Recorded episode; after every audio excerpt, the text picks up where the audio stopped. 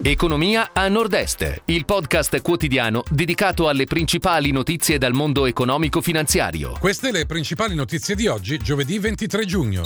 Grandi navi, rinnovato Blue Flag per la riduzione delle emissioni. Illy Caffè chiude l'anno con 11,9 milioni di utile. Nel Veronese, acqua razionata in 44 comuni. SOS stagionali. Mutti cerca 200 persone. Apre Tan Expo a Bologna, la fiera dei funerali. I 90 anni della mostra di Venezia. Pierre Cardin, nuova collezione del centenario. Il Comune di Venezia, l'autorità di sistema portuale del mare Adriatico settentrionale, la Capitaneria di Porto e le compagnie di navigazione operanti a Venezia e Marghera hanno sottoscritto l'accordo Venice Blue Flag 2022, finalizzato a ridurre l'impatto di emissioni in atmosfera da parte delle navi da crociera che arrivano e ormeggiano nei porti della laguna. Il documento, sottoscritto per la prima volta nel 2007, è stato ratificato negli anni successivi. Il 2021 della torrefazione triestina chiude con ricavi per 499,5 milioni, più 16,7%, e una posizione finanziaria netta negativa pari a 123 milioni e mezzo di euro. L'Assemblea ha anche nominato il nuovo CDA per gli esercizi 2022-2024, a maggioranza di consiglieri indipendenti. Il nuovo CDA avrà la sfida di accrescere lo sviluppo della società in Nord America e accelerare la transizione ecologica, nonché preparare la quotazione della società in borsa. L'allerta per la siccità si fa sentire, in particolare nella provincia scaligera, con provvedimenti di razionamento dell'acqua durante la notte.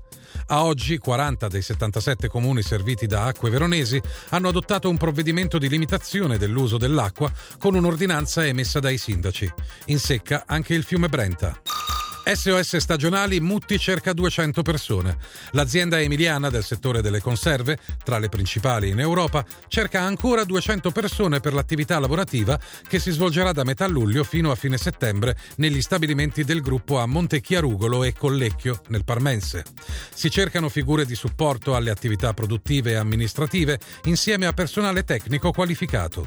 Urne cinerarie biodegradabili che si dissolvono in mare o piccole strutture ecologiche che contengono le ceneri del defunto, da posizionare accanto alla barriera corallina per supportarne la ricostruzione. Sono alcune delle proposte innovative e sostenibili della trentesima edizione di TAN Expo, fiera leader per il settore funerario e cimiteriale, in corso a Bologna nei padiglioni di Bologna Fiere fino al 24 giugno. Oltre 200 espositori, il 30% internazionali tra imprese, operatori ed esperti del settore. I 90 anni della mostra di Venezia. La prima edizione si svolse dal 6 al 21 agosto del 1932 sulla terrazza dell'Hotel Excelsior al Lido. Sabato 9 luglio saranno celebrati dalla Biennale di Venezia i 90 anni con un convegno internazionale, la proiezione di film di quell'anno e una mostra. Pierre Cardin a Venezia, nuova collezione del centenario. Verrà celebrato a Venezia il 2 luglio, nel centenario della nascita, lo stilista Pierre Cardin, fondatore della maison omonima. L'evento celebrativo si terrà a Palazzo Cabra Gadin.